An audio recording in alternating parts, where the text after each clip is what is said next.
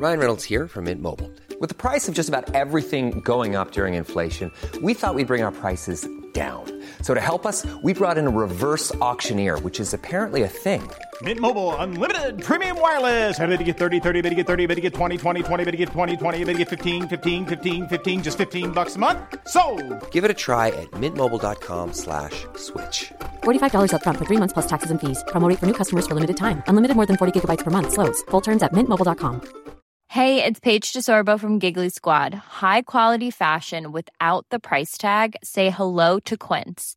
I'm snagging high-end essentials like cozy cashmere sweaters, sleek leather jackets, fine jewelry, and so much more. With Quince being 50 to 80% less than similar brands. And they partner with factories that prioritize safe, ethical, and responsible manufacturing. I love that. Luxury quality within reach. Go to quince.com slash style to get free shipping and 365 day returns on your next order. Quince.com slash style.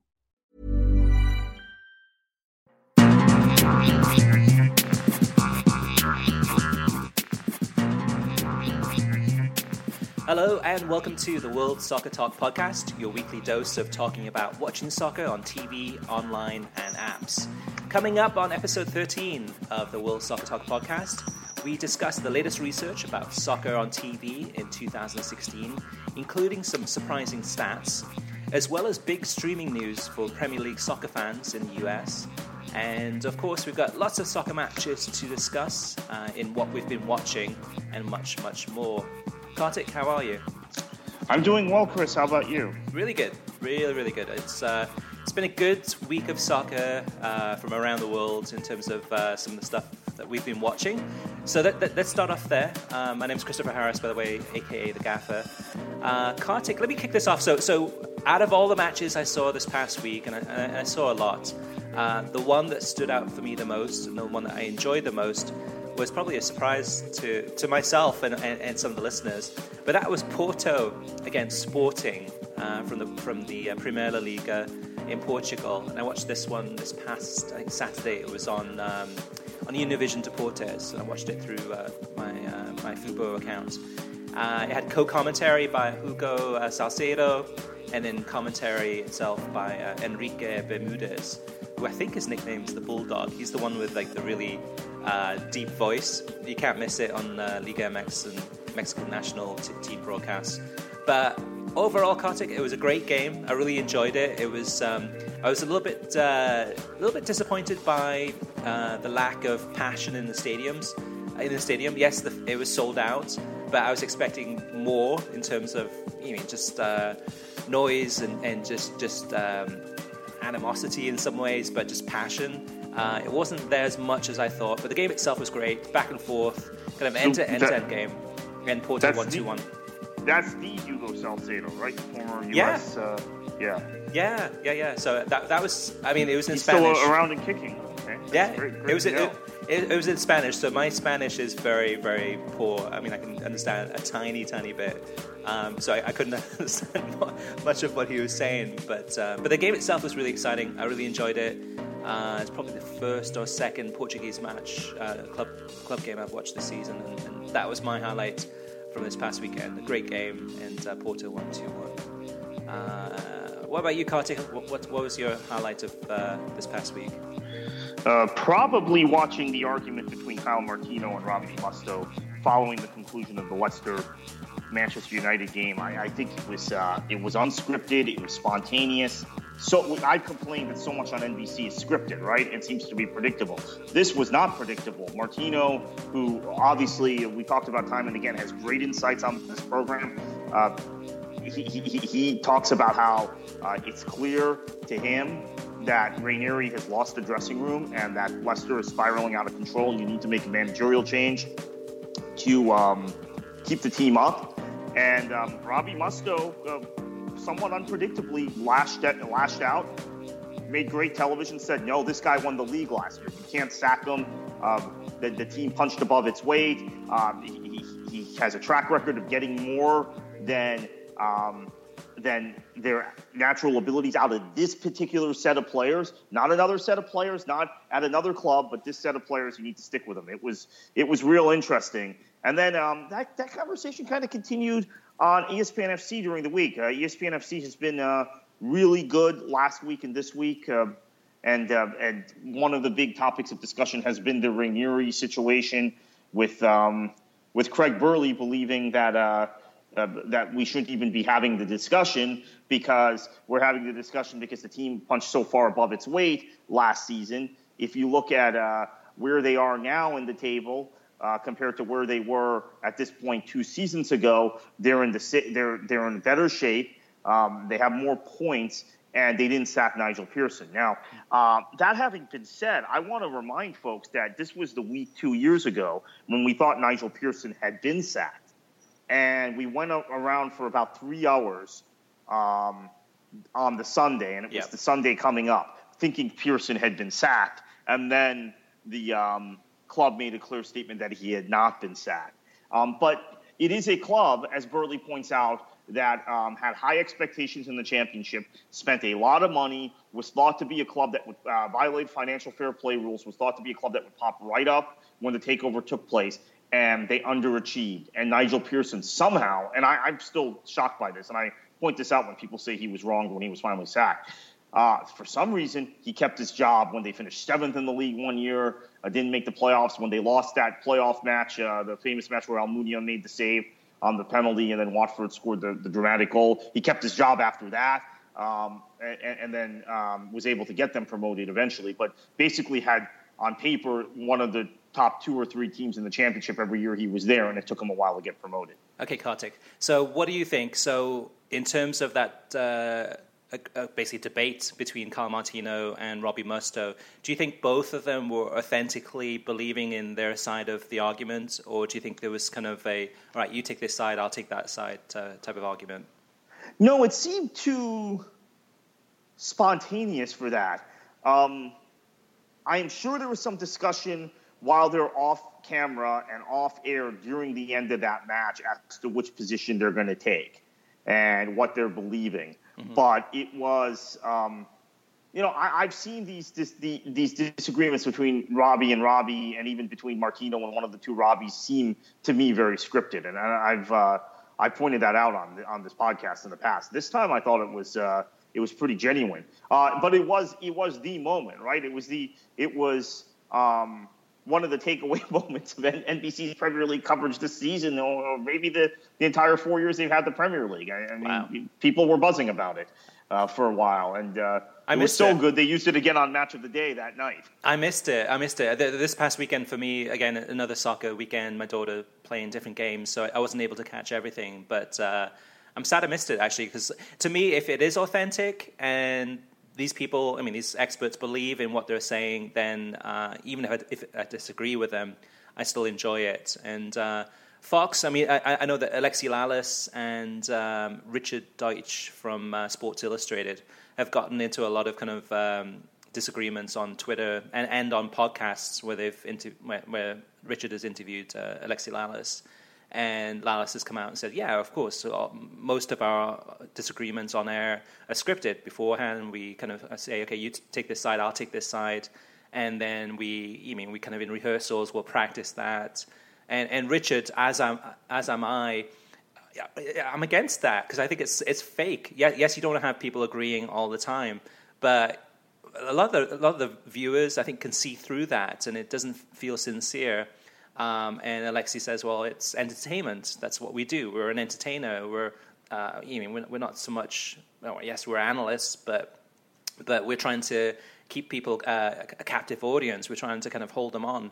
But in many ways, that kind of works against them, I think, in, in many ways. And that's the reason I asked whether or not it felt authentic in that Did, debate. Do, do you think, um, you know, at Fox, that seems to be the case? I mean, I've thought that a lot of the uh, discussions there were put on, as I did at NBC. But this time, you know, I think it was one of those things where Mustoe perhaps they had discussed in the past uh, during the uh, the break and during the tail end of that match when they're off air and it's Arlo, Lee, and uh, and Graeme doing the game that they uh, that they were on different sides of this issue. But uh, it was Mustoe's passion, his uh, his um, willingness to really kind of engage and defend Ranieri that made it a um, a, a, spirited discussion, and I and Martino is not going to back off because he. Um, look, I, I, mean, whether whether it's luck or it's just being very good at this, I think probably being very good at this. Martino's predictions generally come to pass, mm-hmm. right? Mm-hmm. I mean, right. He, he's been, he's been pretty much on the money about most things, and when you're on air as much as he is, and you say as many things as he is, it's pretty difficult statistically to have the track record he does. But even at the beginning of last season, you remember after the Swansea game when. Uh, um, we hadn't realized this Eva Carneiro thing had happened. Um, but it was a Swansea Swansea Chelsea draw, first game of the season. Right. Uh, Martino was talking about third year syndrome with uh, Jose Mourinho's clubs, and I remember thinking right away, yeah, this is kind of reactionary. He's reacting to one result. Why is he saying this? Right. Uh, they they drawn, they were they were unfortunate, whatever. And as it turns out, I mean, he had he had pegged it. So that's just one example, but he has a very good track record on pegging this. And so what he says, he takes very seriously, and uh, we take very seriously Mustoe chose to engage um, with a somewhat unpredictable position because I think what we've our complaints about Mustoe recently have been that he is a good analyst, but he's his views are very predictable, right? Right. right. And um, this was not so predictable because Mustoe seems to be a guy who who is consistently saying it's time to sack a manager, right? Mm-hmm. He's the one who said, "Well, Alan Pardew's got to go. It's clear that this isn't working." Uh, and uh, so on and so forth. Uh, uh, Bob Bradley has uh, needs to go. Maybe you give him the game uh, against Bournemouth, which they didn't even give him, right? But that was it. You know, he got sacked the next day. But he has been quick to give up on managers. So his mm. impassioned defense of Ranieri was surprising. But then again, you know, you have to listen to his arguments. The guy won the league last year, right? Um, and, and, and, he's finished and second with a bunch of other teams around the uh, around different leagues in Europe. He's not. This isn't some man, uh, you know, relegation specialist that's been brought in. It's a different type of manager. And, and that makes great television, though, too. So whether it is scripted or not, uh, we're hoping that it's not, and it probably isn't. But I'm sure, like you said, they may ha- may have had some kind of uh, discussions, uh, kind of uh, pre pre uh, pre production, or or just kind of uh, you know off the cuff type of thing. But it makes great entertainment, and it is something that kind of keeps you. I mean, that, that gives you a reason to keep on watching the shows and kind of to hear what they're going to say. Uh, something else that uh, NBC did this this weekend, which was uh, quite different too, is the the whole uh, excellent adventure, and we talked about this in the last show, where uh, Lee Dixon, Le Saux, and Arlo White were going to do some kind of uh, behind the scenes coverage as far as taking them from the one stadium, I think it was yeah Stamford Bridge, uh, to White Hart Lane, and then stopping at some London mar- uh, landmarks along the way. going on motorbikes, and I was actually a little bit disappointed in that I thought it was going to be more on television, and I didn't realize it was going to be more on social yeah, media. Yeah, I was actually very disappointed by it because um, it was neat, but they they only spent the last few minutes of Goal Zone uh, discussing it and a little uh, and one segment at halftime. And I thought there was going to be updates uh, during their other broadcasts. I thought there was going to be more more coverage of it. It just was it was a it was an attempt to drive people to social media, which um, right you know, I might do normally, but I wasn't going to do um, in the middle of all these games, to be honest with you. And, and uh, you know, you're trying to uh, you're trying to balance uh, the um, the watching of, of eight Premier League games or whatever that uh, 3 p.m. kickoffs in England and, and uh, five Bundesliga games, trying to juggle all the scores, championship games going on. It's uh, difficult to then go to Instagram or wherever this was. Right, Facebook uh, mostly. It, yeah. Yeah, I wasn't on Twitter. I mean, because right. I am on Twitter during the games to get the updates from other places, and it was. Um, I think it must have been. I think it was Instagram. Well, mostly mostly Facebook. So so I, I watched it. So it was it was distracting because I was trying to listen to Rebecca. You mean kind of that nine thirty to ten o'clock kind of uh, pre match analysis and discussion. Uh, but I, I, I, kind of muted her, which I felt bad about. But and, and I went over to Facebook, and actually, I this for me at least was uh, really enjoyable. So you would, you saw as soon as the match ended, you saw kind of Arlo White and, and Lee Dixon and Le Saux taking off their headsets and then just walking around Stamford Bridge to kind of show them going down the steps um, in the stadium, walking through the crowds, um, getting autograph signs uh, for Lee Dixon and Graeme Saux and then ju- jumping on the motorbikes and off they went.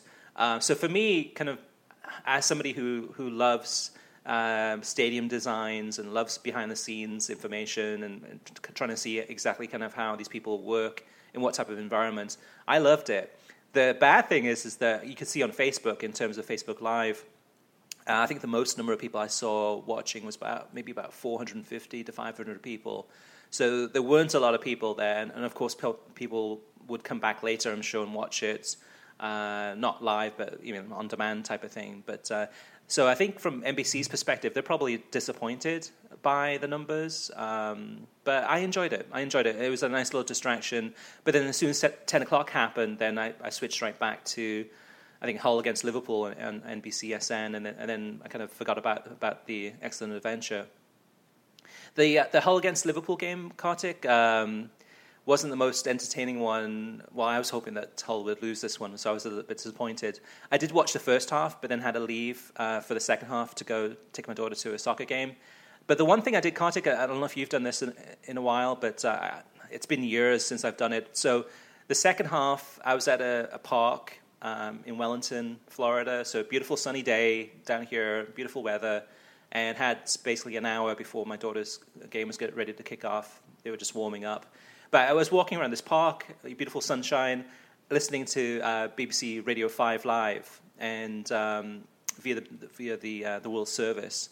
And I was just listening to the second half commentary of Hull against Liverpool. And it just brought me back to fond memories of listening to radio broadcasts, really good radio broadcasts, not, not talk sport uh, broadcasts of matches, and um, lots of great, wonderful memories of listening to Sports World on BBC World Service um, in the days of shortwave radio uh, before there was the internet. And for me, it was kind of a nostalgic uh, experience. I, I enjoyed it because at the same time, too, as the, as the Hull against Liverpool match was going on and they were commentating on that, they were going around the grounds and saying, okay, all right, here's, here's a goal at Bradford, or uh, now we're going to switch over to um, Six Nations rugby between Scotland and Ireland, and here's the latest uh, try that was just scored. But uh, anyway, so it was kind of, for me at least, uh, a walk down memory lane, and I really enjoyed it. And uh, I don't know, maybe I'll, I'll, do a little bit more of that this year because sometimes it's hard, especially if if it's you're walking through sunlight, you're out. It's hard to actually be able to watch a game on a on a phone just because of the glare and even in the signal. But but radio oftentimes I think trumps that, and is a great experience. How about you, Kartik? Have, have you listened to any games lately on radio? No, I haven't. I haven't in many years, actually. see, see, I'm dating. Uh, well, dating no, myself I, I, guess that's not correct. No, that that is not correct. Actually, I say I haven't in many years. I don't think I have this season. Uh, I did listen to a lot of Talk Sport coverage of the Premier League. The when I um when I'm in Tallahassee, so it probably might happen again in March.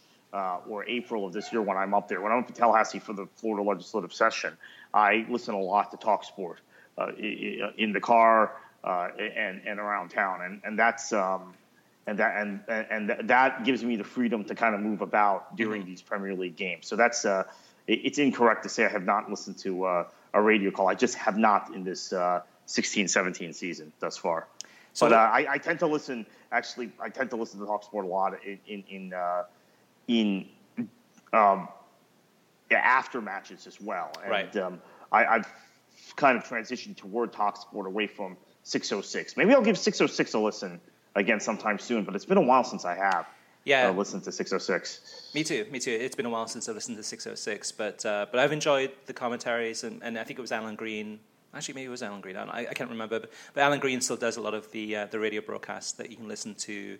And, and actually, if it is blo- a tip for listeners too, so if it is blocked, trying to go through Five Live, um, you can always listen to it through BBC World Service, and they don't block it through there. So you can always listen to um, not every match, but but usually one match on sat- Saturdays and one match on Sundays. So Kartik, that Chelsea Arsenal match. So what was your what were your thoughts on that one in terms of uh, what you saw on the pitch? Oh, it was just a, a terrible performance from uh, from Arsenal, who I think, by the way, are, are far more talented relative to the rest of the Premier League than they've been in, in, in, the past. So the years that there's been a lot of criticism of Wenger for finishing third or fourth and not really competing for titles. Last year they finished second, but they really didn't compete for the title, right? Uh, Spurs, who finished third, did compete for the title. So in my mind, Arsenal was the third or fourth place team again last year. They have been um, weaker relative to the rest of the Premier League. They have not had the strongest squad on paper. Maybe they've had the third or fourth best squad. Some years, maybe they've had the fifth or sixth best squad and he's gotten them into the top four. I think this season, I look at that squad, and I, and I think that they've got the best squad in the in, in the division, uh, top to bottom. Now, um, Wenger is having a problem motivating the players uh, for to play in uh, yeah, look, it's it's all good and well that you lose to Chelsea, but they lost to Watford right before that, and they should have dropped points against Burnley and got bailed out by the official, as they did at the game in Turf at Turf Moor earlier in the season. Mm-hmm. So again, Arsenal is dropping points. We last season when they stayed in the title race for a while, we said, you know, this year they're not dropping points against the uh, uh against the teams uh, toward the bottom of the table, uh, so they, they're going to stay in the title race. This year they're doing that, and I have to point out, I mean, there is constantly this focus, and NBC does it. Uh, uh NBC is taking it to a new level. Um, Chelsea, Arsenal, you know, title decider or potential title decider. Manchester City, Manchester United, uh, uh, Liverpool versus Spurs, possible title decider. The title, almost every season I've followed the Premier League, which is now about 20 years, mm-hmm. has been decided by whether you drop points to teams um, in the bottom half of the table. That is what decides the, the title. Right. So, for example, uh, Jose Mourinho's first year back at Chelsea uh, in 2013 2014 season, they took 12 points off of Liverpool and Manchester City. But those two teams finished first and second, and or second and first, respectively, and Chelsea finished third because they dropped points to the to the teams near the bottom of the table. Now this season, Chelsea lost at Stamford. Chelsea got one point against Liverpool, two matches. Uh, they did get three points against Arsenal, but they dropped the other three points. Uh, but they're not dropping points to teams below. Uh, they dropped two points to Swansea early in the season, and I think those are the only two. Well, obviously they lost to Spurs, another top team. I think those are the only two points they've dropped to a team outside the top five this entire season. That is why they're going to win the title. So this match was interesting uh, to watch, and Wenger's in unwillingness or inability to change the system, uh, considering he had uh, Cazorla, Ramsey, uh, Elneny and Xhaka all out for various reasons, uh, that he decided to just throw Oxlade Chamberlain into into the role that one of those four guys would fill rather than uh, change the, the, the, shape of the team, and it didn't work clearly. Um, it was fascinating from that perspective, but as a title decider, no, it just kind of puts the cherry on the cake. If, if uh, Chelsea is not going to drop points to lesser teams, this is what happened with Juventus mm-hmm. in in uh, Italy too when Conte was there. They would lose games to Roma and they would lose games to Napoli and they would lose uh, or drop points to Napoli and drop points to Roma and drop points to uh, the Milan sides and Fiorentina. The year Fiorentina was really strong, but um, they wouldn't drop points to teams at the bottom half of the table. And it's the same thing that's happening here. Right. He has a mastery of that, keeping his team focused, keeping his team sharp, and um, uh, before we depart this subject, I know that it's become fashionable analysis on NBC to say, well, they're not in Champions League. Arlo White said it again a couple times during the course of this match. Uh, that is correct, and he may be right to point that out. But uh, this week, uh, Courtois kind of refuted that, saying, look, we're less sharp. There's a sharpness issue of not of only playing once a week versus teams that play twice a week. We um, we have to re- we have to be especially good and train especially hard because the teams we're coming up against are playing midweek games and we're not. So uh, that's a counter argument. Whether that's valid or not, I, I don't know, but that is a, a it's worth thinking about. Yeah, it's, it's a good point, and it's something that uh, I don't think we hear that often in terms of uh, that kind of uh, uh viewpoint. And, and, I actually, I agree with Courtois there. Uh, for me, I mean, this one was really kind of uh, the match that's really kind of showed that this, to me at least, that, that, the Premier League season is over. I mean, nine points ahead. I mean, Chelsea are, are just like rolling with it. Uh, I, I, don't see anyone stopping them. I mean, the only the only one that can stop Chelsea is themselves and the way that they're playing, how organised they are. Uh, they look unstoppable at this point. So, if there was any hope that uh, of a tight title race, this was it. And Arsenal, I mean, as Lee Dixon said many, many times in this match, it was uh, men against boys. Um, what it, what I did like Kartik was, was actually um, the uh, having Lee Dixon there and and Le Saux. Lee Dixon more so, but Lee Dixon definitely. I mean, former Arsenal player uh, wasn't. Um, extremely hard on Arsenal, but definitely was pointing out in terms of just, I mean, uh, how disappointing they were. Not not kind of a Piers Morgan type of rant, but definitely kind of saying that you know, Arsenal just not, not good enough in terms of uh, the mentality and they didn't seem the commitment in terms of trying to win the ball, uh, just playing very flat, as if they had really very little desire in this game. Um, and I think it was really good to have have him there, um, not as somebody who's going to just kind of give you kind of the uh, um, you mean that the everything is wonderful, everything is beautiful, uh, kind of viewpoint, but more kind of realistic. Okay, here's what's happening on what I see on the pitch, and, and here's how disappointed I, I am with Arsenal's performance. The other, the other thing, Kartik, too, I think in terms of this match um, that was good was. Um, well, actually, actually, actually I'll, come back come, to that, come back to that a little bit later. But but anything else in terms of this match, Kartik? In terms of anything else you saw or, or thought? During the match, no. I mean, I, I, I in, in order to kind of handle the analysis of Wenger, I uh, went back and watched the Premier League download, which I don't think we discussed on the show. That was on Boxing Day, and there was this roundtable of uh, Piers Morgan and Amy Lawrence, Ian Wright, Martin Keown, and I can't remember one other former Arsenal player. But there was a poignant moment when I rewatched it when uh, Piers Morgan is railing on Wenger. Now, and I will say Piers Morgan gave Wenger a lot of praise when they talked about 96 2004, right, or 2005. But then uh, um, the second part of this Premier League download, he was very uh, very nasty. Martin Keown says, You don't get to decide. Got very angry and said, You don't decide when he goes. He decides when he goes. He's earned that. And Wenger said, Then how much longer? Uh, not Wenger, sorry. Piers Morgan said, How much longer? I mean, this is, it's we're in this perpetual holding pattern. Ian Wright jumped in and said he gets three more years. Wow. So that's um, the former players are all still the ones even in the media are still kind of behind Wenger. It seems. Uh, Lee Dixon, on the other hand, he hasn't come out and said it, but he seems very critical. Mm-hmm. Um, he's not Stewart Robson, right? I mean, Robson.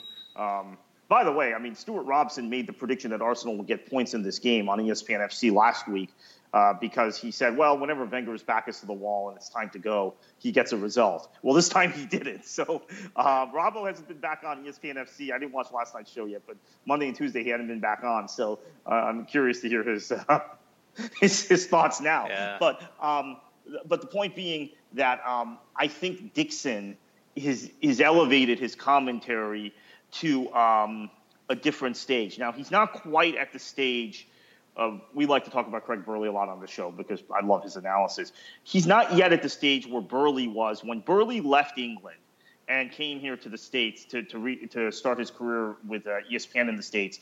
It was done partly because he had been shunned by so many of his former Chelsea teammates who had gone into coaching, who had been kind of yes men and conformists. You know, I, I could even list them for you. I mean, I, the, the, entire team that um, Burley played with essentially went into coaching the Dennis Wises and the Zolas and the uh, Gus Poyets and, and, and, and on and on and on, Ruud Gullit, Vialli, um, the team that he was with, uh, Glenn Hoddle, right? The, these are the guys he played with. So um, he was never, uh, he would never pull punches about guys he had actually played with. Um, Dixon might be crossing, getting close to crossing a line with the Arsenal community. Now, um, I'm not sure necessarily that the people in the Arsenal community see all his commentary because it's on U.S. television. But that's going to be something interesting to watch because I thought Dixon was getting increasingly close during that telecast. And tell me if you disagree with this to saying, okay, time is up. And he's never done that before. I think he was getting there by the time we got to uh, uh, the 80th minute. Yeah, I think it's one of those things that that um, it's it's a fine line because in many ways you want to kind of give analysis, but you don't want to be kind of a um, an analyst, so to speak. So kind of a studio analyst. Even if Lee was on in the studio and and you know, Rebecca said to him, "Okay, is is Wenger's time up?" and Lee would say, "I would think Lee would probably say at this point, yes." But as as kind of a co-commentator, uh, it's a different type of role. So you're pri- providing match analysis and pointing out observations or things that go well or, or not so well uh, to kind of paint a picture for the TV viewer. So it's a different type of analysis, and I think if, if Arlo had asked that question, that probably would have overstepped the line. But at the, at the same time, yeah, I, I, I, I don't think, he should ask the question. I don't right. think he should put Dixon in that position. Exactly, exactly, because then that kind of like that kind of taints his his co-commentary for the rest of the season. Even if you ever did an Arsenal game again, too, where people are like, ah, he's biased. So, uh, but no, I, I, agree with you, Kartik. Uh, it was interesting in this match too that I just remembered what I was going to say before too is that uh, kind of Lee Dixon kind of name dropping. Uh, he was getting texts from Vinnie Jones and David Seaman during the match, and um, so some pointed analysis or pointed criticism from those guys, and he was kind of sharing that as far as again the men versus boys argument. Um, so even though he wasn't coming out kind of straightforward and blatantly saying like, yeah, Wenger has to go. Uh, if you read, between the lines, I think he, it, for me, I, I, I, agree with you, Kartik. It seemed to be that he's kind of is kind of leaning in, on that side of the camp. But um, yeah, I mean, and that's the thing too for this match. I mean, it was a game that uh, Chelsea was in command, um, and it's pretty much what Arsenal didn't do in this game, which is more the talking point in terms of just their performance, which was pretty weak except for the beginning of the game. So some of the other analysis, some of the other games I saw this past weekend, Kartik, and, and then jump around a little bit. Um, I saw midweek. I saw the Barcelona against uh, Atleti uh, Copa del Rey match, uh, the second leg, and uh, this was from Camp Nou, uh, commentary by Phil Schoen and Ray Hudson. And it was an enthralling second leg. It was really, really good game. It was uh, Atleti with a better performance in the first half, but it was a great matchup between both sides. It was a really kind of even, even match. Um, in the second half, and we've seen this now in, in, the last few weeks at least, and this happens every year really, kind of some bad refereeing, um, especially in La Liga, but, but it, it, happens in the Premier League too. But Atleti had a goal that was ruled uh, offside. Uh, it should have counted. Um, then he got a penalty, and Kevin Gameiro, uh, Gameiro blasted it over the top. So uh, Atleti should have scored that. They should have taken that uh, scored then. But then Gameiro scored again. I uh, scored scored to tie the leg, second leg, one one, um, and that's how it ended. It ended one one, and with Barcelona getting the uh, three uh, two aggregate uh, victory, and then they go through now to play in the final against uh, Alaves. But uh, really, really good match, and, and, wasn't a lot going on midweek in terms of football from around the world. But that one was one I enjoyed. And Kartik, how about you? Any other games or any other well, you know, my uh, my weekend was geared around um, Dortmund versus Leipzig because there's so much so much in it, right? Uh, not only was it a top of the table clash in Germany, but it's this. Um, uh, there was a lot of talk that that there were going to be a number of BVB fans that BVB fans that didn't show, and in protest of, of, Leipzig and the corporate structure. And look, we've talked about this. I mean, I've talked about it on Twitter ad nauseum through the years, the, the whole Leipzig thing. And I, I, remain very conflicted about Red Bull Leipzig or Red Bull RasenBallsport Leipzig, as they're officially known, but RB Leipzig. uh, it, it, it, was. Um, a bit over the top, I think, the protests from the Dortmund fans. I mean, there was a self righteous nature to this idea of community and fan ownership that I didn't quite get until you and I went to Germany a year and a half ago. And I came in, and you, you can attest to this, Chris, with this thing. Well, I don't want to even see Leverkusen. They're a corporate club. They're not a, a people's club. Let's go to Schalke. Let's go to Dortmund. This is where uh, this is community. This is football. Mm-hmm. Um, and this is what they should be doing around the world. That was my impression that the German clubs, this is a lot of reading David Conn and people like that who think that uh, the entire football structure should be modeled on what German community clubs do. And Dortmund being the biggest of them, right? Dortmund has this massive following. They're um, have the second biggest following in the country and probably the most um, vocal fans, them and Schalke. Um, what I found on the trip was that Leverkusen was a lot more of a people's club and a, a kind of a on the surface thing than I had thought. And um, Schalke was a lot more corporate than I had thought. So extrapolating this that to this, there should not be.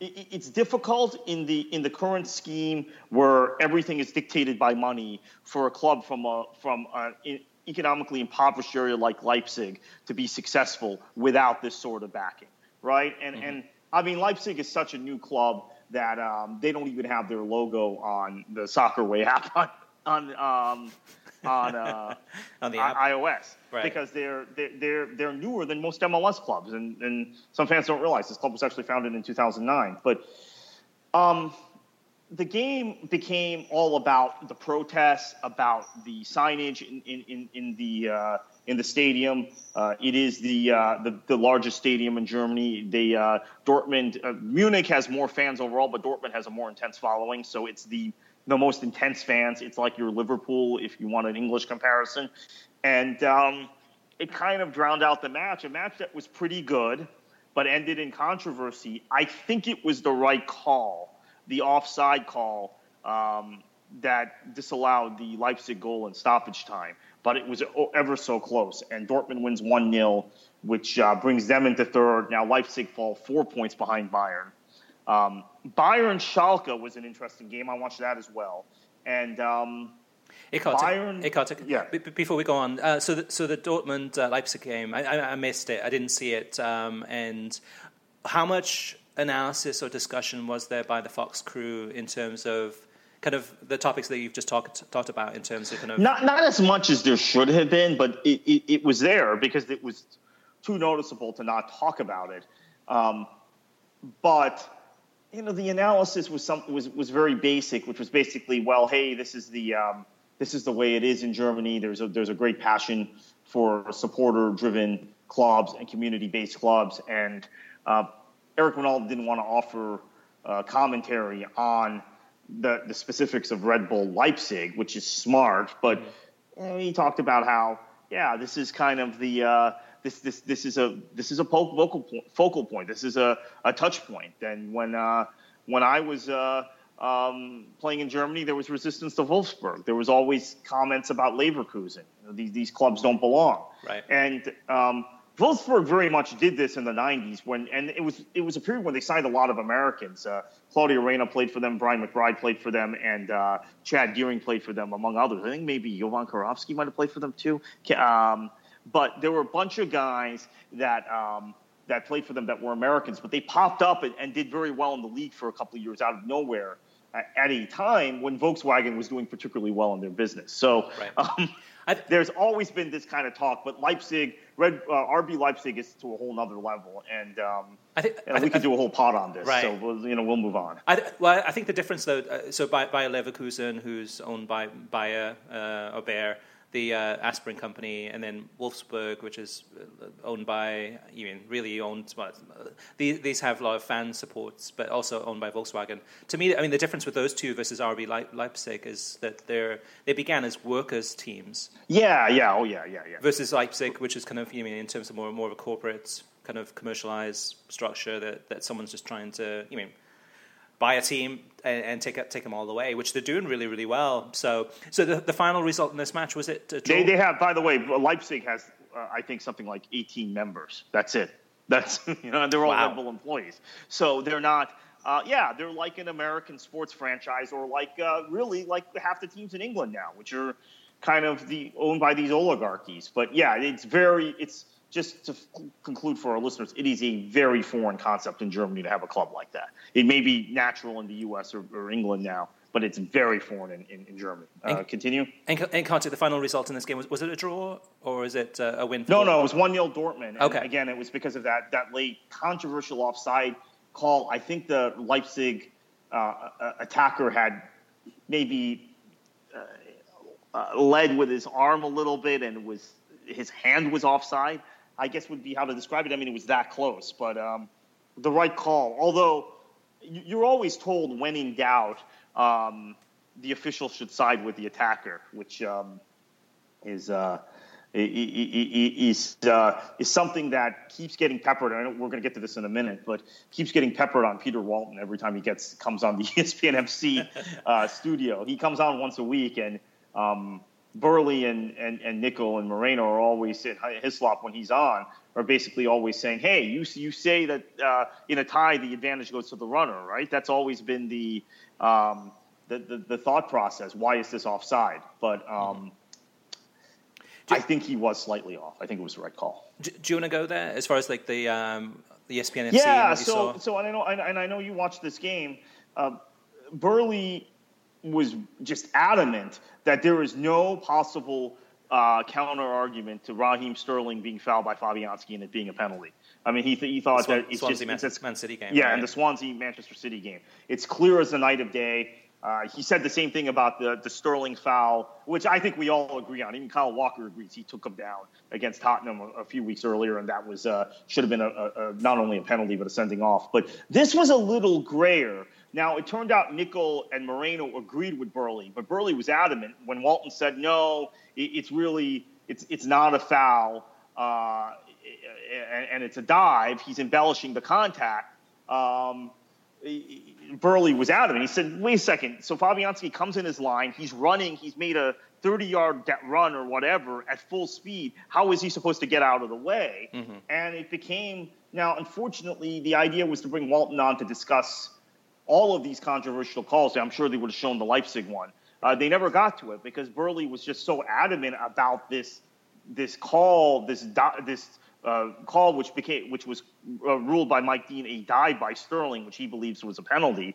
That um, they never got past that one issue, but that was uh, that was interesting television also because they had talked about it similarly in the NBC studio, and um, I can't remember if it if it was the same consensus that it was a penalty, but they certainly um, Martino must have weren't as adamant as Burley was. Right. Um, and, and, for me, I'm not sure it was very close, but there just seems to be a consistent pattern with Raheem Sterling not getting calls. Going back to the League Cup semifinals last season against uh, Everton and then uh, a couple of other games, which may have cost Manuel Pellegrini his job, or maybe they were going to bring Guardiola in mm-hmm. anyway. But this seems to be a consistent pattern where Sterling has developed a reputation. And I don't want to get too deep into this today and get Liverpool fans uh, coming after me, but I, I, think so much of it has been a media narrative since he left Liverpool. And, and um, I'm trying to ascertain what it is. Uh, our, our, former colleague Lawrence McKenna, who's a, even though he's a Liverpool fan, is a quite a big Sterling fan, thinks that there's a, a hint of racism in it, uh, perhaps.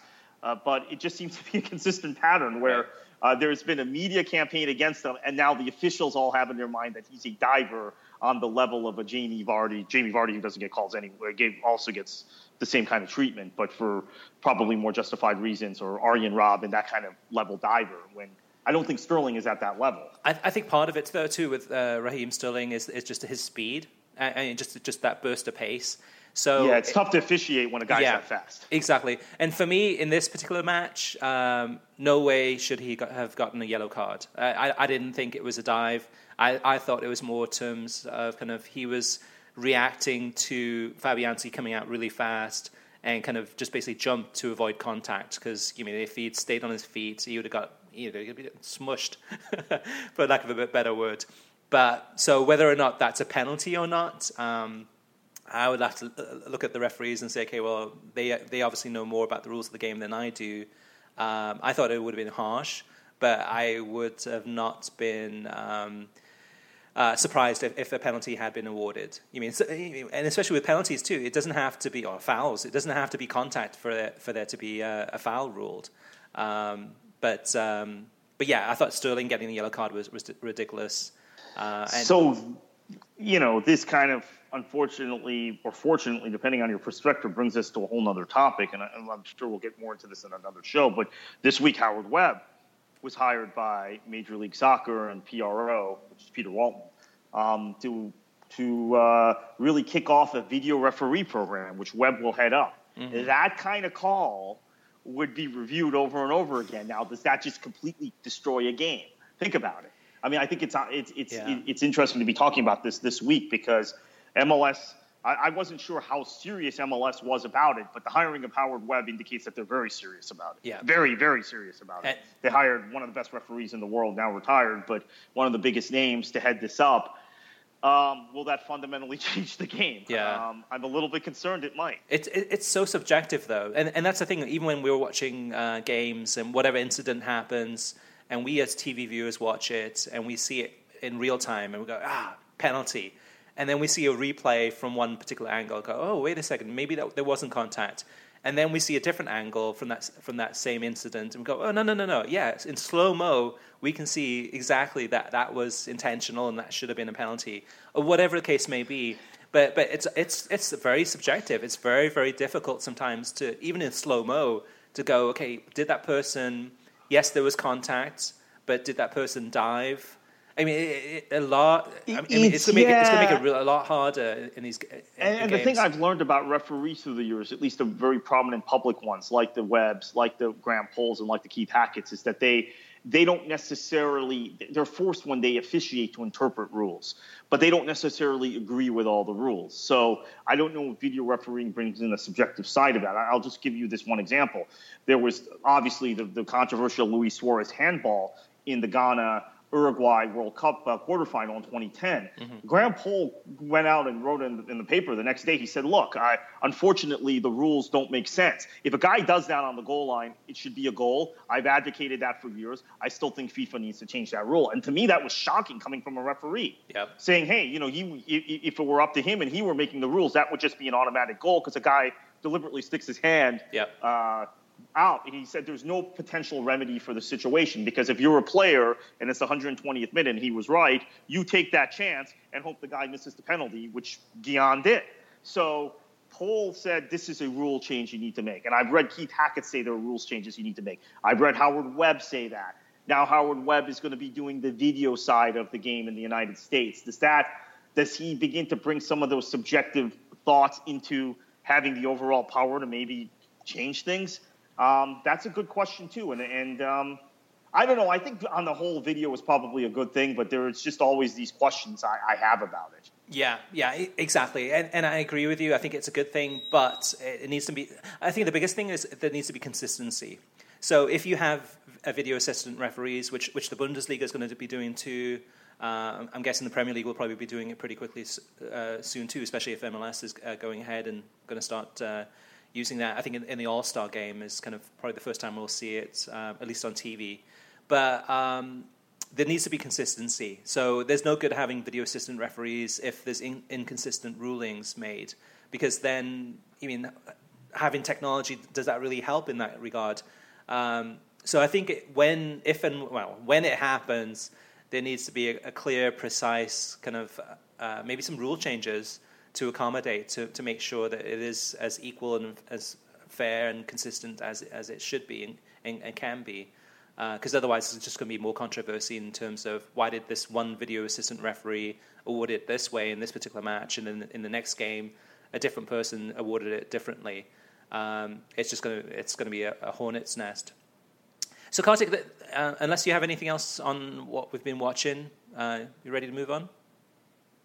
I sure am. Okay, cool. All right, so let's move on to the next segment, which is our TV streaming news.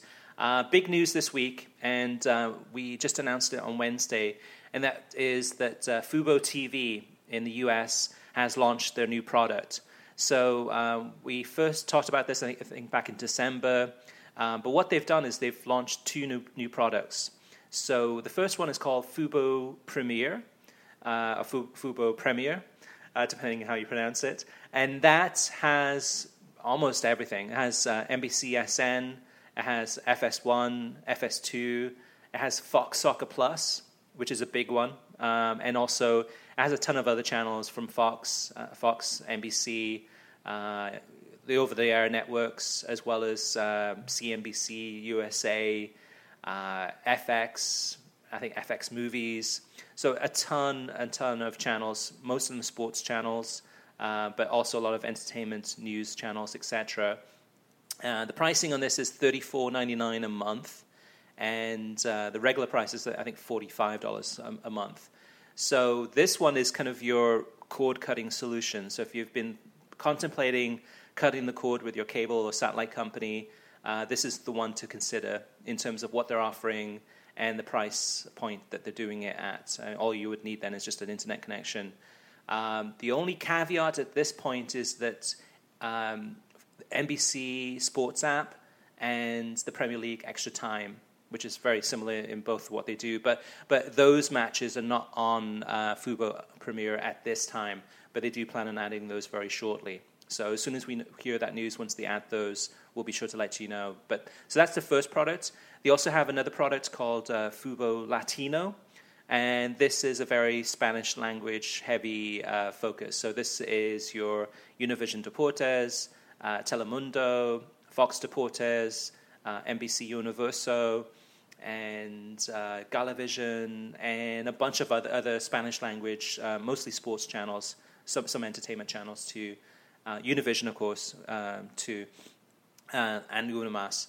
So that one is fourteen ninety nine a month, um, and that one is definitely something that you mean if you're into Spanish language, you want to watch Spanish language uh, football or commentary, that's the one for you. They also have a Fubo uh, Portuguese, uh, which is the um, the Portuguese coverage of the Premier League and that one is 19.99 a month, and that has all the Portuguese games as well as some uh, Portuguese um, uh, shows also and programs and networks also too. So there, there you go. There's the Fubo News. Uh, it's available on a 24-hour free trial, and I'm going to be testing it this weekend and see how it is. So I'm going to be watching my FS1 and NBCSN and uh, all those games uh, and more uh, on Fubo, and hopefully, hopefully it'll be, it'll be good. I'm looking forward to it. So, Kartik, what other news is out there in the TV stream, streaming news space?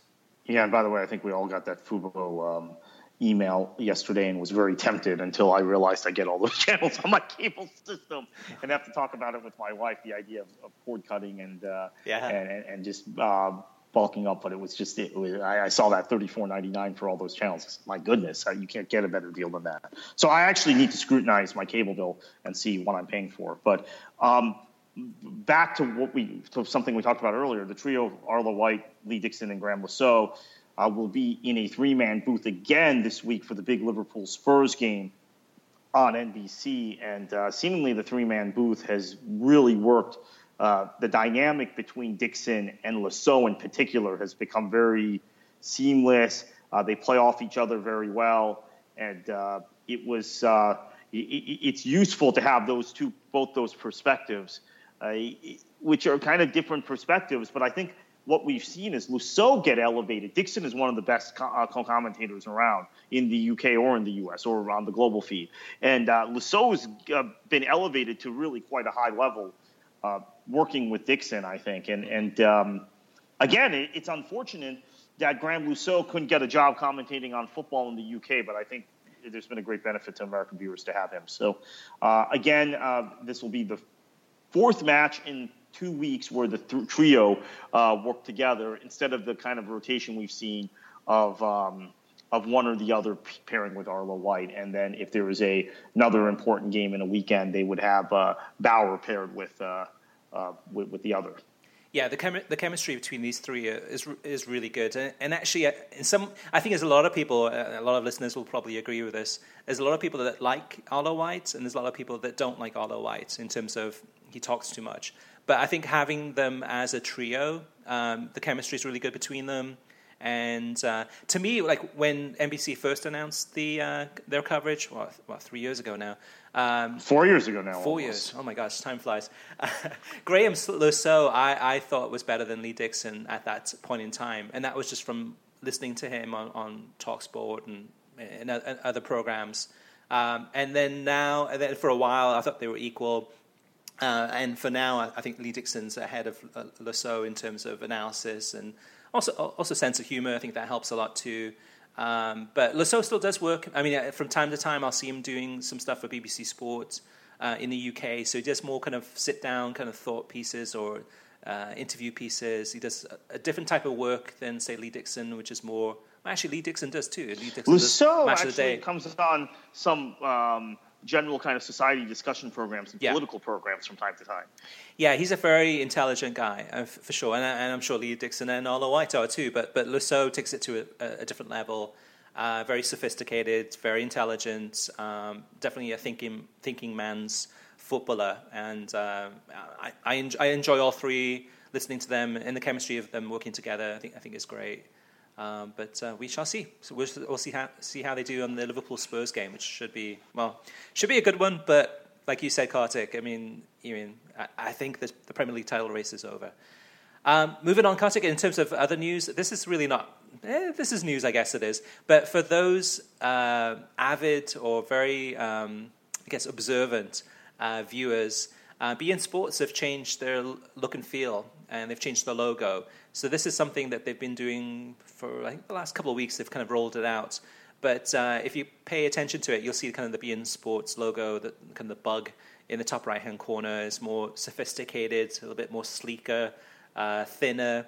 Um, but what the big change is, though, for me at least, is um, watching the matches themselves in terms of the graphics that come up uh, at the beginning, beginning of the game with you know, the team names and you know, whenever when someone scores a goal, um, as well as the score bug kind of the score line in the top left corner. They've they've enhanced and improved all of those, and, and actually the design of it looks a lot better. It looks really modern. Uh, NBC's a lot of people complain it's too big, but NBC's actually, even NBCs have changed theirs little by little, small enhancements. But the beIN Sports one, if you haven't caught it yet, take a look this weekend. You'll see kind of a, a new and improved uh, graphics on screen. And for those who watch as much soccer as we do and, and our listeners do, I think it's something that we'll, we'll definitely notice more than uh, the average person on the streets who, who may not notice or, or, or care. Any Kartik, any, any other news? Yeah, so uh, Mike Tirico is going to replace Bob Costas as the host of the Olympic Games on NBC, beginning with the Winter Games in 2018. Uh, that's an interesting, uh, very interesting change, actually, of uh, surprising in some ways. But uh, Tirico, uh, Tirico didn't go to NBC to sit around, right? And um, uh, he, he's had. I, I, don't watch the NFL. I guess maybe he's had a role in their NFL coverage, but uh, he. The only thing I've seen him on that's not Olympic related is the British Open, uh, the Open Championship, which uh, he hosted for years on ABC and ESPN. Has just kind of continued in that role with NBC, but I haven't seen him really contribute to to, to other coverage. So that's uh, that, that that's uh, an interesting side note. Now, unfortunately, they don't have any major uh, soccer tournaments to for him to host because obviously uh, World Cup 10 uh, World Cup 14, Euro 16. Uh, was one of the primary hosts for ESPN, but, but um, perhaps he could be used and, and, and fill in, in in, the soccer role if NBC acquires more properties uh, going forward. You know, he would love to uh, to do another World Cup or two. Uh, doesn't look like that's on the horizon for NBC, but uh, who knows? And, and uh, again, this this might be a chance to remind our, our, our listeners that uh, Fox does have the rights for 2026 also, and uh, uh, there is going to be bidding on 2026 in other countries, uh, World Cup rights. But in in the U.S., they were given uh, some sort of concessional extension because of the Qatar um, situation, it being in the winter. So uh, it'll be a while before NBC and ESPN have another crack at, at a World Cup. Right. Yeah, and for those listeners who are from overseas, I mean, Bob Costas is kind of the granddaddy of uh, sports coverage in the in the US. I mean, definitely yeah. kind of at, at, the height there. So for Mike Tirico, with his, um, I mean, he does a, a t- he's done a ton of other sports, but he's definitely done a lot of soccer coverage. For him, him to step into the, shoes of Bob Costas for the 2018, that, that's a big deal. Okay, Kartik, let's move on to TV ratings. And uh, feel free to interject as I go through here and kind of give listeners some updates on what's been happening. Uh, something that that um, that we've been doing the last couple of weeks is kind of drawing a lot of comparisons between the uh, Friday broadcasts of the Bundesliga um, compared to the Championship, and um, the last couple of weeks on the Bundesliga had some really poor ratings on Fridays. One of them was uh, it was the, presidential inauguration, although that happened earlier in the day, but still a lot of people were distracted. Um, and then I think last weekend, if I remember, last Friday the, the match wasn't uh, wasn't your Bayern Munich's uh, kind of uh, playing on a Friday, so so those numbers were kind of uh, not as good, not as strong as they usually would be normally. Well, not that strong, but you know what I mean. Uh, anyway, so for last Friday we had a championship game that was on beIN Sports, and um, that was Wigan against Sheffield Wednesday. And did that do better than the Bundesliga, which was on FS2, which was Hamburg against Leverkusen? So it came close. So Wigan against Sheffield Wednesday had uh, 20,000 viewers, while uh, Hamburg against uh, Leverkusen had uh, 26,000 on FS2.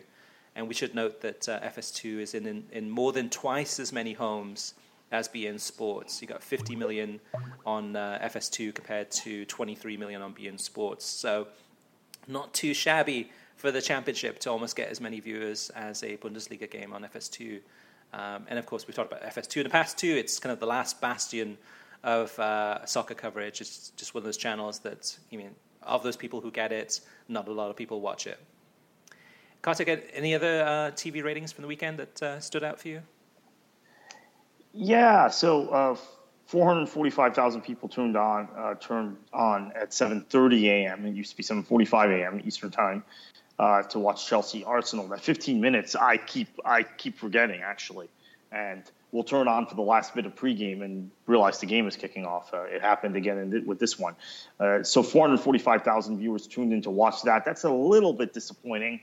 Uh, quite honestly, we've seen. Um, um, more. Um, we've seen more viewers for for early morning games in the past, uh, including seven years ago in 2010 when uh, close to 600,000 viewers watched uh, a Manchester United Chelsea game on ESPN2 that started at 7:45 a.m. So this was all things considered a sort of a disappointing rating. However, more people continued to watch after the game the um, NBCSN uh, pregame show, which you told me you were you had to mute because of um, uh, the the excellent adventure that you were trying to follow on Facebook. Right. Uh, 340,000 then watched the uh, USA Jamaica game, which was on in prime time on FS1 the previous night uh, at 338,000. Uh, I will admit I did not watch a minute of either US game. the Serbia game or the Jamaica yeah. game. These uh, these January slash early February friendlies, which are not on FIFA dates, uh, don't really uh, bother me very much. I've read all the analysis of the matches, so I know kind of who, who from people's opinions played well and who didn't. But uh, it just uh, when there's a, a lot of soccer on television, that, that that was not a priority. Now I will watch the national team games in March, but I'm among the people that would have created that ratings dip because that is a very low number for a U.S. men's national team game, particularly in yeah. prime time. Yeah, and especially. I mean, even B, even beIN gets higher numbers when they're showing these random U.S. games that they mm-hmm. at Central American countries that they picked up uh, a piecemeal the rights to. So right. that that was a very low rating. Yeah, which everyone always complains whenever beIN Sports has the USA games because it's like ah, I mean nobody gets beIN Sports, but then yet.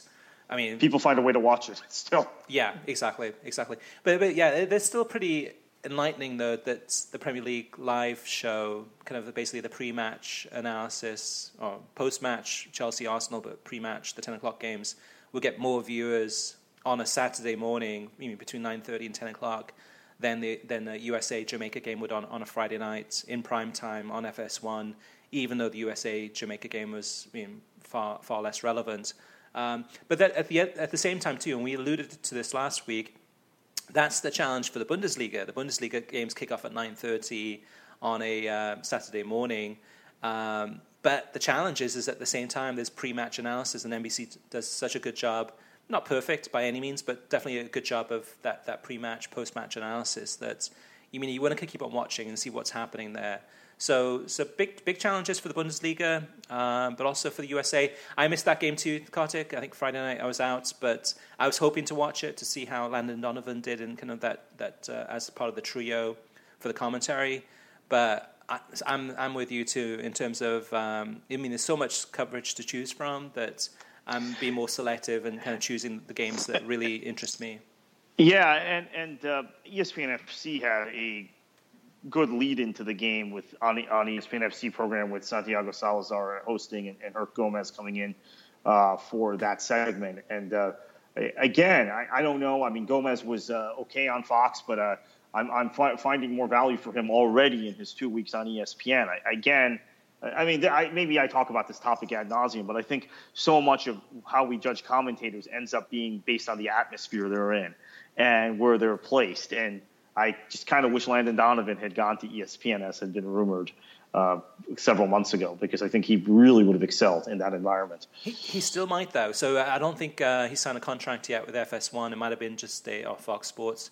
Might have been just kind of a, a one game deal, and uh, that's still probably on the cards. I wouldn't be surprised if ESPN and uh, Fox Sports are basically kind of negotiating and just trying to trying to convince uh, Donovan to come come to their side.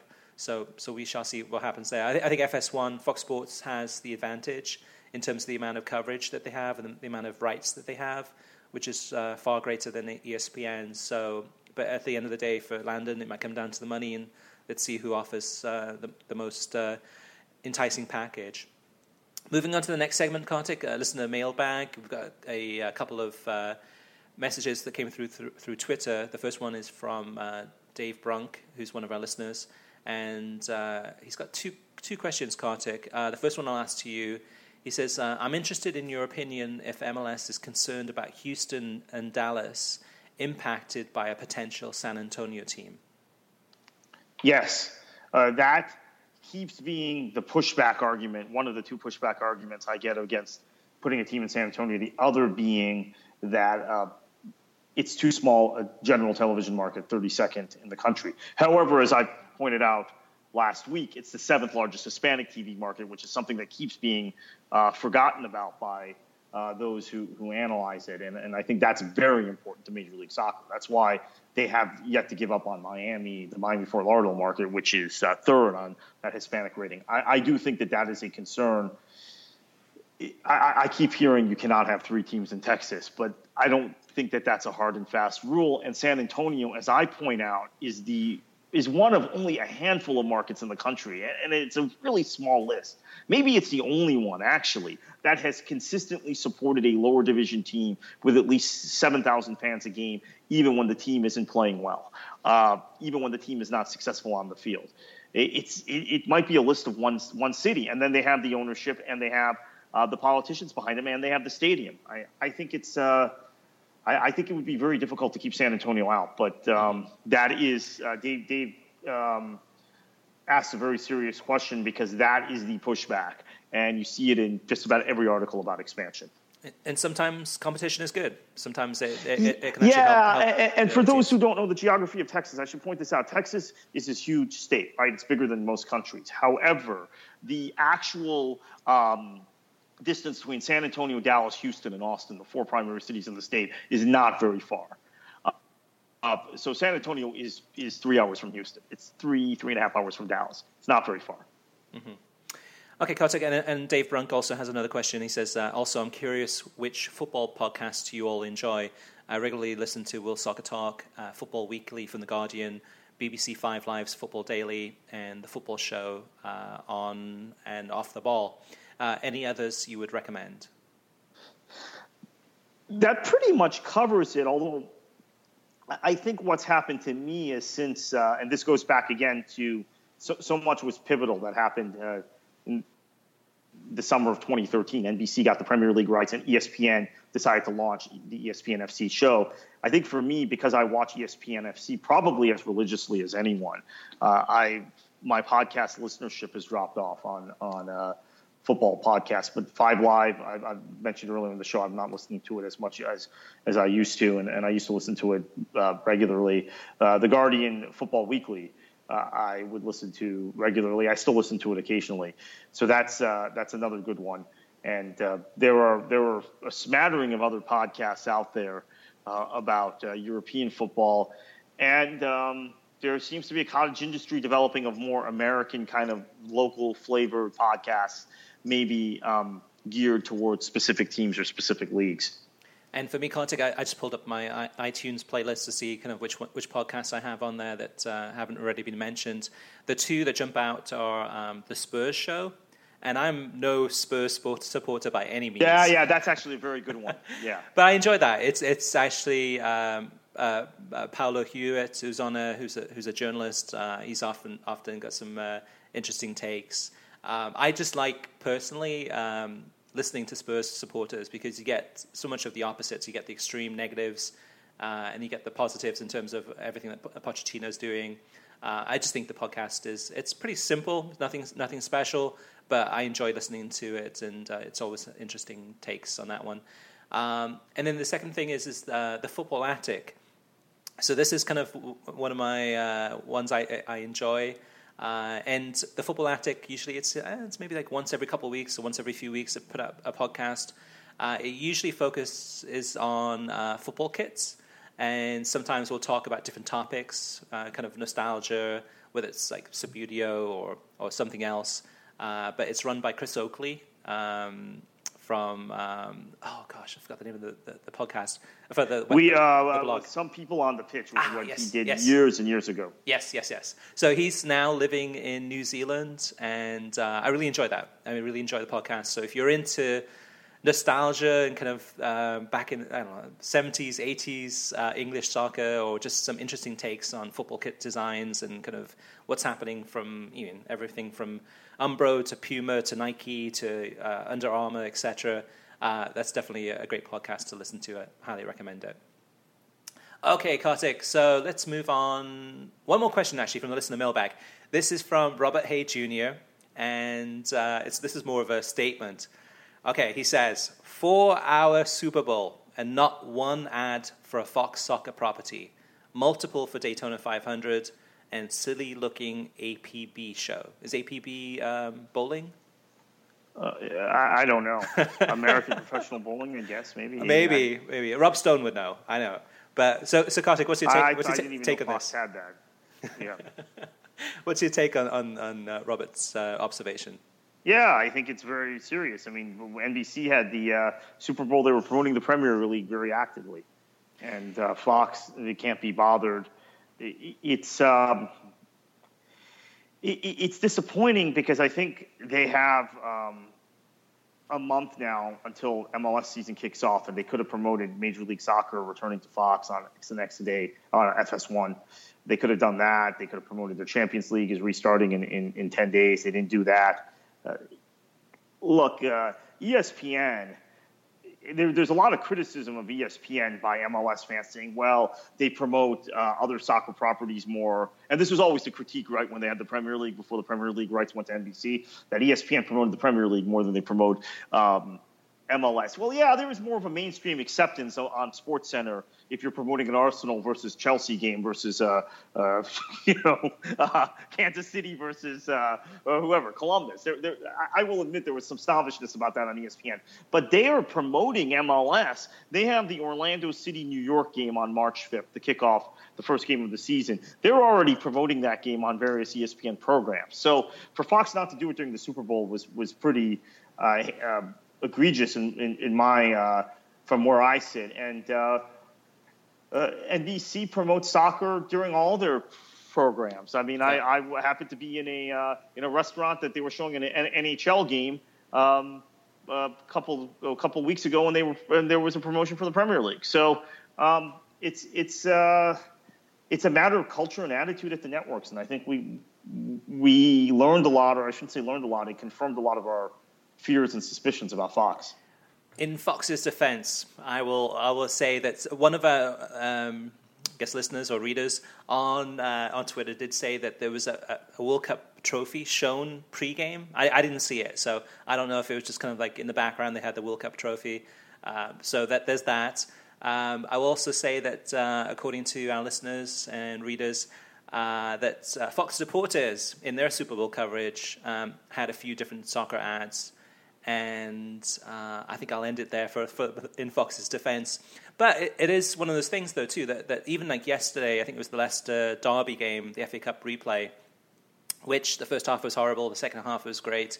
But um, within that show, halftime, they were doing kind of like, hey, here's what's coming up on, on Major League Soccer, and here's what's coming up on the, the preview for the Bundesliga, and also post match, kind of a lot of, again, so within the soccer broadcasts on Fox Soccer, uh, Fox Sports, FS1, FS2. They're doing a lot of kind of um, trying to build the audience for MLS and for the Bundesliga. But same same old complaint that we've always had is that um, not a lot of people are watching. I mean, if you're a soccer fan, you're probably going to be watching those games for the most part anyway, and you're going to know about it. But outside of that community, for those people that are casual fans or maybe don't know a lot about soccer or want to learn about it, I mean, the Super Bowl would be the I mean show Uh, English language to at least have maybe maybe 15 seconds. At the same time, though, too, I mean that, that the, the value of those 15 seconds is is enormous. I mean, we know from the overtime, just the Super Bowl going into overtime, that I think Fox Sports generated 20 million dollars in, in extra revenue. So it's it's from Fox's point of view it's it's a dollar sign. It's I mean, and so, but then again, at, at, the same time, I don't want to go on forever about this. But at the same time, uh, was it NBC Sports on, on Monday uh, Monday Night Football? Uh, Bob Costas announced when the NBC had, had gotten the deal to get the Premier League. It was like I think Monday Night Football. They spent a few minutes talking about how NBC had got the Premier League rights, and that was a big deal. So I don't know. I, I see both sides. I mean, it would have been nice. I, I think I think what's happened to be honest with you, is that that because they have the rights to FIFA tournaments now, Fox. Yeah. Uh, the, the the rights to club games are, are, are secondary, and there's right. the, uh, the the the rah rah USA aspect of their MLS coverage, which they will uh, which they will promote. It, although there's um, you know heightened kind of sensitivity to that in this political climate, but uh, I, I, think the Bundesliga and Champions League now are, are, are largely throwaways for them, and, mm-hmm. and uh, perhaps uh, perhaps the next go around in the Champions League, ESPN can do a better job with the property than, than Fox. Yeah. And, yeah, uh, it, it, does seem that way in terms of kind of club soccer rights. FA Cup two is kind of it almost seems to be throwaway, where kind of uh, Fox takes it for granted. Yeah, not, although not, I mean the FA Cup, in fairness, I mean I think the tournament is becoming a throwaway for the teams involved. So uh, I I can't really fault Fox for that one. And, and, there's a lot of criticism which games Fox selects, but they're not they don't have the liberty. Uh, the FA Cup, we've talked about this before, is still 10, 15 years behind on on in, in terms of what they do with television and, and, and, video. Right. Well, I will say just one more thing, Kartik, before we move on, is that uh, the schedule's out for the FA Cup fifth round games. They're going to be on Fox, and every single game will be available uh, either on TV or streaming. So I think there's what eight games left. So so check out worldsoccertalk.com for for that schedule. All right, Kartik, so let's move on to our featured topic of the week. And this one is um, some more interesting research from Gilt Edge Soccer Marketing and they brought out a, uh, an inf- infographic that came out uh, this past weekend, I believe. Uh, it's called Soccer on TV in 2016 uh, from a US perspective. So, for us and, and for our listeners, this will be of interest. Um, maybe have you, Kartik, kind of lead off in, in terms of kind of uh, sharing any, uh, any of the stats or research from this graphic. There's a lot out. of soccer on television. That's the first thing I'm going to, in the US, the first thing that's jumped out at me. And, and I have to be honest with you, Chris. When I looked at this, I thought, my gosh, maybe there's too much soccer on television. So uh, total channels carrying matches. There are a couple really good takeaway stats from uh, and Gilt Edge Soccer and John Guppy and the guys there are doing a, uh, a fantastic job of, of, accumulating data and really giving us some empirical data about about the sport we love. But total channels carrying matches, 39. That is a lot. Um, there are uh, uh, 9.8 matches per day on average on tele- on American television. Uh, you have uh, uh, 80 plus uh, different leagues tournaments that are on U.S. television. the the team which is on the most is Barcelona with 78 total matches. Now I know the um, the one of the employees of City Football Group, which owns Manchester City and also New York City FC, has inquired of, of Gilt Edge to try and get some more information as to where Manchester City ranks uh, in that uh, versus uh, Barcelona. Um, the slowest uh, month, the most matches in a single day was 34. I can, can't imagine when that was. Uh, June, September, and November, there were games every day. Now, remember, June was Copa America and the Euros, and it was just crazy. And, and I will admit, I was burnt out of soccer after that and didn't really reemerge until uh, the start of the, the Bundesliga and Premier League and Serie A seasons uh, six eight weeks later. Uh, the um, the number of matches that are broadcast. 32% in Spanish, 34% in English, and 34% in both English and Spanish. So it's basically one third, one third, one third. Mm-hmm. Uh, and you, so that means you can get two thirds of the matches if you're uh, uh, an English speaker in English. Uh, and, and, so that I thought was pretty telling no surprise, the channel with the most broadcasts is beIN Sports. Be interesting to see who was second. It's probably FS1 uh, or FS2, even though uh, NBC has such uh, NBCSN has so many Premier League games, they don't have anything else.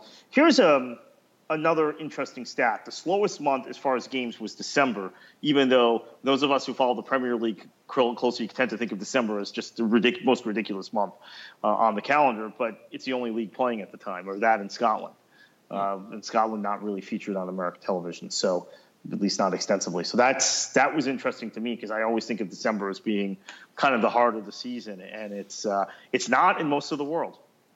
And the, the biggest month, or the busiest month, is uh, October with uh, 399 games. So, yeah, well, that's because you have Champions League in full swing, and then you also have these midweek cup competitions, Copa del Rey is going yeah, on, the League, Cup. Cup in England it's uh, Europa League. Yeah, right. October. Yeah, Europa League, right? October. There's a game every day in October. I'm surprised. Uh, did did that they uh, it didn't reach? Well, I guess it did reach junior, saying it was busier. So um, that, yeah. uh, that that that that is, uh, and then you have these Friday games now.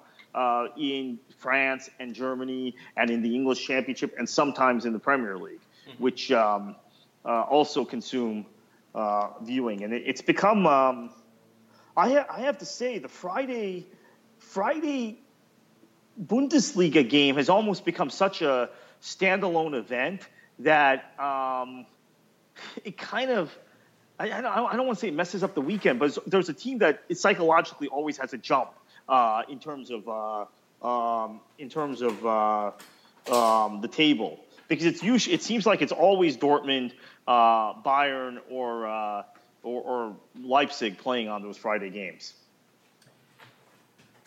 Yeah, and it's one of those things that too that Bayern Munich, uh, I think, to kick off the the second half of the season after the winter break, it was Bayern in that first game, so kind of that gave them the advantage there of, of playing on that Friday. Um, a couple of other stats that, that, jump out in this in this research, Kartik, is that um, there were only 20 days in the whole of 2016 where there wasn't any soccer on TV. Wow, 20 days. And then also the other thing though too is that um, the number of games in, uh, in total so there were um, 3,557 games uh, shown in 2016 on TV. Um, that, that's enormous. The, the, other thing, though, Kartik, though, too, is that this research doesn't factor, I believe, and actually, WorldSoccerTalk.com was part of the uh, the research that, that, that uh, helped out uh, Guild Soccer Edge on this one. Is that it doesn't include games that are available streaming only. So, beIN Sports Connect is a great example of They've got so much coverage of different uh, leagues from around the world. Uh, got Swiss Swiss league now is Swiss Super League is back in action as well as I mean Liga Serie A, uh, La Liga, etc. There's just so many games, Championship two that they can't uh, have on beIN Sports and beIN Sports uh, in Espanol just because um, you mean you can only show so many games there that um, it would be interesting to see what this research looks like if you include streaming, legal streaming, as part of this too, because the numbers would just certainly increase across the uh, across the board. I'm sure. Now, Kartik, you have to wonder though too. Like, so a couple of years ago, I think it was Don Garber that said that there was uh, this. He argued that there's too much soccer on television, and at the time, I think I wrote a piece actually on World Soccer Talk and just talked about it, just saying like, yeah, this is just crazy. Like, how could somebody complain about there being too much soccer on television? For the consumer, it's great because you can choose from any league pretty much around the world and watch the best of soccer. But I think, I mean, definitely at this point, I think what he's complaining about though too is from a uh, a league commissioner's point of view is it's hard for MLS to be relevant when viewers at home which is really kind of where the money comes from in terms of TV rights. If MLS really wants to grow in the future, TV rights is going to be a huge part of that. Um, it's really difficult for MLS to be relevant when there's so much other soccer on TV. Not that just there's so much other soccer on TV, but I would argue that in many in many cases it's, it's better quality. So, so how does MLS compete in a crowded marketplace like this, Kartik, uh, on the TV rights side? Uh, it's difficult. I, I, don't, I don't know that they do. I mean, that's that's really the reality. This is, uh, I I've gotten to the point where I'm not sure MLS can improve its its its television profile or its television ratings. I know that's not the view of everybody. We had this discussion a few weeks back on this show, but uh, there is there is almost too much soccer. Look, I mean, I'm burnt out. I, I can't. I, there's so many midweek games that I don't watch now. Mm-hmm. So Barca Atleti, I knew what was going on, and normally if that's a game that's going on on a weekend – I, am although if it's going on the weekend, it's a league game, right? Um, I'm jumping to it, but it was a Copa del Rey second leg. Eh, I don't really want to watch it. Um, I'll find out what happens after I'm watching ESPN FC anyway, and they got all the analysis I needed. It's almost there's almost a certain degree of burnout that's coming with the um, the current uh, trajectory of how much soccer is on television. I, I, think I think a large, part of it though is just choice. So for me, I mean, I I get paid. My job is to watch soccer. So I mean that that's my full time job. I watch watching soccer games. On average, probably two games a day, sometimes three. But yes, I get burnt out too. Um, but I'm trying to be more selective. So I'm kind of looking at the schedule for a whole week and kind of okay, let me try this one. Let me see. Like Ligue 1 was one match I watched this past weekend. It was uh, Dijon against uh, PSG. I thought, okay, let me tune this in and, and see what's happening. And it was really boring game. I mean, Dijon was horrible. PSG was was pretty lifeless. And after about 15 minutes or so, I was like, okay, let me just switch this off and, and let me try something else. And, and that might have been when I was watching the uh, Porto against uh, Sporting game. But um, I think at the end of the day, I mean, it's you and I, Kartik, come from I think a soccer culture where there was very little soccer on TV. So I think we're probably more inclined to try to watch as much as possible, just because it's yeah. part of our DNA. but I think I think for, for for our own good, but also for the listeners too. I think it's one of those things we just have to be more selective and pick and choose what we want to see. Um, and other than the Middle East, I think in terms of quantity um, and quality, um, we have some of the best coverage from around the world. I think the Middle East has more coverage, which is hard to believe, but they do. Uh, but but for the most part, I mean, we're probably number two in the world in terms of uh, the amount the amount and quality of coverage that we can watch. And at the end of the day, I would argue that it makes the American soccer fan a, a better educated, uh, more well-rounded uh, viewer of the game uh, from a world soccer perspective than than people in the in the UK and people in other countries that you would see as kind of people that were perceived as being soccer experts we can watch practically anything from around the world any time of the day, you name it, whenever we want to. Yeah, I, I would agree with that. And I think uh, it it it, uh, it, perhaps makes you less uh, um, less an expert on a single league and uh, more an expert on kind of general concepts. Because I mean, I the thing that always stuns me in in Britain you and I both travel there, is that how little people know about the rest of global football. Mm-hmm. Really, I mean, yep. they know Spain, Spanish league they've been watching for years, but beyond that, they don't they don't know very much about German football even or, or Italian football. Mm-hmm. It, it's pretty striking, or, or Portuguese football. They um, uh, concepts, ideas, people are introduced to them when they come to the Premier League. Uh, yeah. And that's uh, that's not the case here. We know a lot about people um, and, and, and, and trends and tactical trends and things like that before before the British do in many cases. Right, and and a lot of it is access too. So we have access to more games than they do. They can't watch as many games because uh, there's blackouts. I mean, they, they can't watch any any soccer uh, on Saturdays between uh, their time between three, three and five fifteen. Mm. Yeah, exactly. Yeah. So no matter what's happening around the world, they can't watch any of that those games. So um, and and on top of that too, they have less coverage uh, overall, although it's improving. But uh, yeah, it's uh, it's a good place to be. definitely, if you live in the US, uh, you should feel uh, lucky and privileged that you can watch as much soccer as you want. Kartik, uh, one question for you too is I'm just wondering, um, and, and you would know better than I would, but is there any other sports in the US across across all lines of sports that's televised as much as soccer? No. Uh, college football, maybe, but it's a short season. College football is on constantly. Mm-hmm. Uh, and because different conferences negotiate different rights deals, and you've seen even beIN now is showing Conference USA, uh, there is. Uh, there are also specialty channels like the SEC TV and Pac 12 television and the Longhorn Network. So I guess college football is on as much as soccer, but that's it. Uh, not uh, no other professional sport is on as much as soccer. Right. Yeah, and even with college football, like like you said too, it's a short season. So with soccer, I mean, with it being, I mean, only twenty days in the whole entire year where there's no soccer on TV, and I can guarantee you, I can bet you that on those twenty days there were soccer, there was soccer on. It was on streaming on on legal streaming yeah. sites that you could have watched. But um, yeah, and that, and that's something that at some point uh, for worldsoccertalk.com would be a good topic is just the fragmentation of soccer in in the U.S uh, if you take all the TV rights and all the viewing numbers for all the different sports and leagues, soccer, soccer leagues, and combine those together, what does that number equal? Because I, right. I, I, would be convinced that that number is actually a huge number. It's just that soccer is so fragmented, so many leagues, so many competitions, so many options, um, that the numbers seem smaller than what they are. And when we compare that to NFL games, where you mean for professional American football, I mean, there's there's no other game in town really. I mean, other than you mean some Canadian Football League or something like that. But really, the NFL has no competition from a football perspective, an American football perspective. All right, Kartik. So uh, for those listeners who have questions, uh, feedback, or opinions that you guys want to share, and uh, you want us to read those out on air, we'd be happy to. Um, you can contact us through uh, email, which is web at worldsoccertalk.com. Uh, through Twitter, you can reach us at uh, WSoccerTalk. And then through Facebook, you can reach us through facebook.com slash worldsoccertalk. And we would definitely love to hear from you in terms of any uh, thoughts or analysis or opinions, questions you may have. And in Kartik, where can listeners uh, find you on the internet?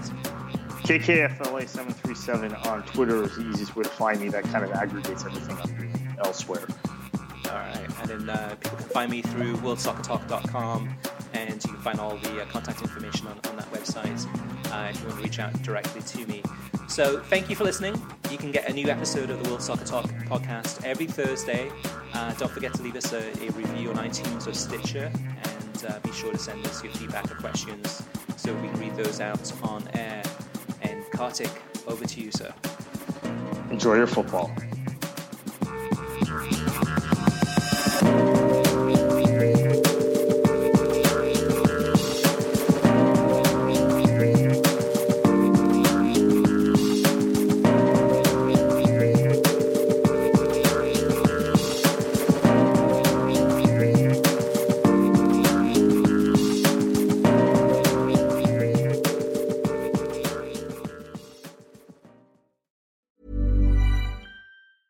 Hey, it's Danny Pellegrino from Everything Iconic. Ready to upgrade your style game without blowing your budget? Check out Quince. They've got all the good stuff shirts and polos, activewear, and fine leather goods, all at 50 to 80% less than other high end brands. And the best part? They're all about safe, ethical, and responsible manufacturing. Get that luxury vibe without the luxury price tag. Hit up quince.com slash upgrade for free shipping and 365 day returns on your next order. That's quince.com slash upgrade.